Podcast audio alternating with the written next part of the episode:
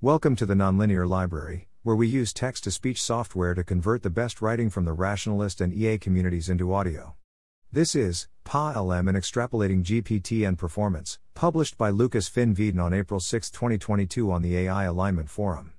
A bit more than a year ago, I wrote Extrapolating GPT-N Performance, trying to predict how fast scaled up models would improve on a few benchmarks.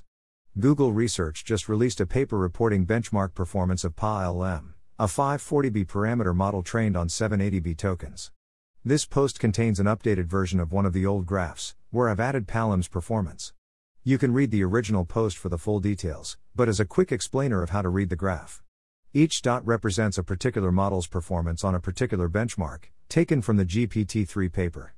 Color represents benchmark, Y position represents benchmark performance, normalized between random and my guess of maximum possible performance, and the X position represents loss on GPT-3's validation set.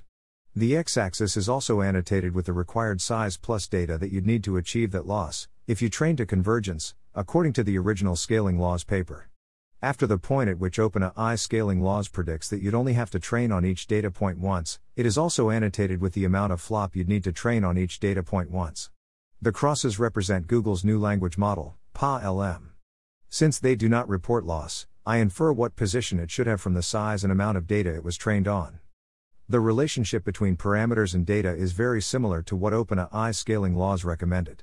The sigmoid lines are only fit to the GPT-3 dots, not the PaLM crosses.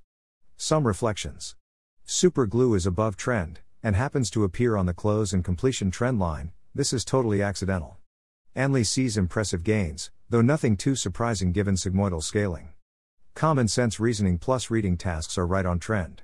Cloze and completion, Winograd, and Q and A are below trend. The average is amusingly right on trend, though I wouldn't put a lot of weight on that, given that the weighting of the different benchmarks is totally arbitrary. The current setup gives equal weight to everything, despite for example SuperGLUE being a much more robust benchmark than Winograd. And a few caveats. The GPT 3 paper was published two years ago. I would have expected some algorithmic progress by now, and the PaLM authors claim to have made some improvements. Accounting for that, this looks more like it's below trend. The graph relies a lot on the original scaling laws paper. This is pretty shaky, given that the Chinchilla paper now says that the old scaling laws are suboptimal.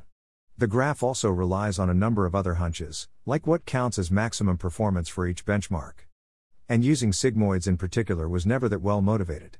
Since GPT 3 was developed, people have created much harder benchmarks, like MMLU and Big Bench.